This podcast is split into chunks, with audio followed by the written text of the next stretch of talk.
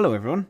Before we get started today, I wanted to let you know, especially if you are one of my loyal listeners that is looking for a little bit more, I've created a paid subscription option for the podcast for 99 pence per month.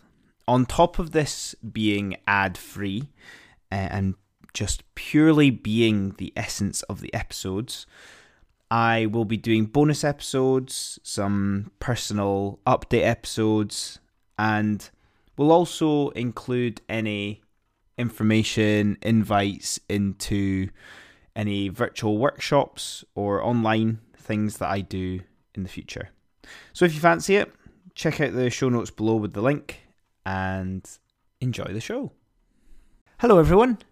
Before we start with today's episode, I would like to invite you to join me for my weekly newsletter every Sunday called Sunday Thoughts. There's not a better way to start your Sunday than with some peaceful, provoking thoughts about life alongside a lovely cup of coffee. So, if you would like to join me each week, where I will also include any updates about the podcast, or put any thoughts into writing, then the link is in the show notes for you. Otherwise, enjoy the show. Hello, everyone, and welcome to this week's episode of the Self Improvement Project. It's absolutely stunning weather here, so I hope you're having the same at the moment, enjoying the change in seasons uh, as well. And thank you if you have been in touch or been in contact recently. Um, I'm hearing some amazing stories of transformation because of self improvement, and the reason that it is so pleasing to hear is because it is so wholesome. It is so legitimate. It is not. it's not forced. It's not. It just feels very natural and wholesome with the changes that people are making to their lives, and there's no expectation there's no expectation beyond that. You're just getting closer to being your true self by doing these things. So, thank you if you have been in touch, or I'm always open to hearing about any changes that you are proud of that you have made. This leads me on to today's episode, which is called You're Not Supposed to Be Perfect.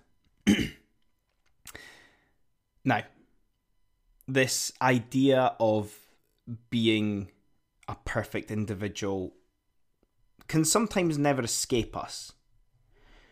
Potentially, we're surrounded by it. Potentially, we compare ourselves to previous selves. and this is something that we need to flip and embrace the lack of per- perfectionism that exists within us let's use the old cliche of someone that you've not seen for a while or a friend stating that you've changed, but that's the beauty of it. You should change and you should evolve over time. If I was to look back at myself five years ago and think I haven't changed, I would actually feel upset by that. I would be offended if I hadn't evolved or progressed my thinking or my own state of being as well you're actually supposed to be you. If we compare them directly, we're not supposed to be perfect. You are supposed to be you and wholesomely you, unapologetically you. Look, as we go through life and we're figuring out who we are, we lose sight of embracing the things that feel natural to us, the things that naturally come to us even though we don't know how we're maybe talented or good at something. People tell us that we're good at things, but do we know ourselves? Do we believe in it ourselves? Nothing in modern society is set up for you to feel perfectly you. This idea of perfectionism is something that will always elude you and you will never truly achieve or attain. So modern society is actually designed to just make you feel like you should be perfect. And this can be a bit of a vicious cycle over the long term, which is why I'm wanting to argue for you being yourself. Imperfectly you. Not everything needs to be polished and clean all the time. Things in life are supposed to be hard, they're supposed to be difficult. A bit of graft physically and mentally can actually be way more satisfying than anything that you could ever buy. It comes back to that classic argument over or between earning something and buying something. You can't buy a loving family. You can't buy a home. You can't buy a perfect relationship. You can't buy fitness. You can't buy health if you do, it's all temporary and you will never actually feel the same satisfaction because you've not put the work in. We sometimes use perfectionism as an inspiration for ourselves, which is maybe a bit of a positive spin on it. but perfectionism for you actually comes from doubling down to being you, to being yourself, because nobody out there can ever be as good as you being you. Perfectionism, I like to think of, is quietly getting along with things that you want to without worrying about anyone else's thoughts or what anybody else thinks. Perfectionism is finding out what works best for you within your control. Exercise what exercise do you like and are actually quite good at naturally? How often works for you? What mixture of things work for you? Diet. We all have individual genes. So why on earth do we all follow the same script when it comes to exercise, diet, what we do exercise, what we eat diet wise? oh, you should get eight hours of sleep every night for the perfect level of sleep. Everyone's different. What about your hobbies? To go back to the start, do they evolve? Again, the beauty of this imperfection side of things is that only you can discover those things and do them in your own way. That's what perfectionism is.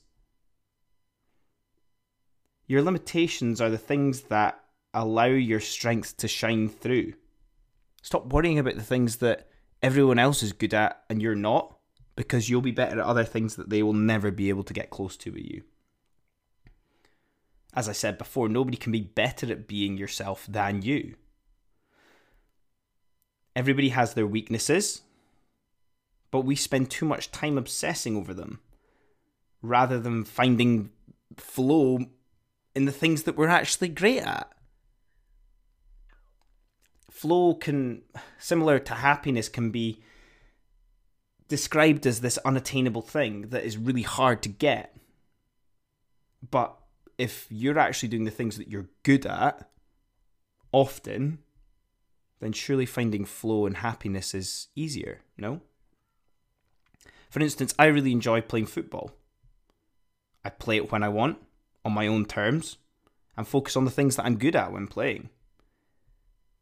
And without a shadow of a doubt, I find flow every time I play. What's an example that you could think of for yourself? How would you fit it into your day or into your week? No wonder we can feel so unhappy in our lives when we're prioritizing work for a third of our lives. And whenever we have free time, we end up prioritizing social occasions too often. Considering that both of these things are not designed for humans to thrive in. Look, we get benefits out of work through mastery and progress and pushing ourselves out of our comfort zone. Social occasions are wonderful for catching up with people in a form of escapism from the stresses of real life and actually just enjoying the company of others. But when we have those two things combined and no time to find the things that we're really good at that can bring us so much joy in life, then do we really know how to live? Like I said, they can be forms of escapism escapism that can be useful at stages, but let's think about balance here. Are we doing enough of the things that we're naturally good at and that we enjoy to help us live an imperfectly wholesome life? Or are we doing the things that everybody else in society is telling us to do and we're just copying that, falling into that trap? And that's us today. So, how can you be more of yourself in a way that's not perfect to the world, but it's perfect to you? How can you eliminate or eradicate the things that in your life just now don't bring you much joy, but percentage wise of your life you spend worrying, thinking, or striving for? What are some of the imperfect things about you that actually make your life worth living, make you interesting? What are some of the things that you could discover after listening to this that you want to explore more? That you have curiosity around that might help improve your peace of mind and happiness day to day? What do you think? Let me know. I would love to hear from you as always. And otherwise, I will see you all next time. Cheers. Hey guys, me again. I hope you enjoyed that episode. And if you're not ready for the Becoming Unstuck in 30 Days self led course quite yet, why don't you try my free ebook I created? Five simple steps to improve yourself and your life. I made this during the very first lockdown of the pandemic in the early days of the self improvement project. It's a quick go to when you're feeling unsure what to work on when improving yourself or your lifestyle. And the great starting point if you're trying to figure out how to live a more fulfilling and simple life. The link for this will be in the show notes for you. Have a good one.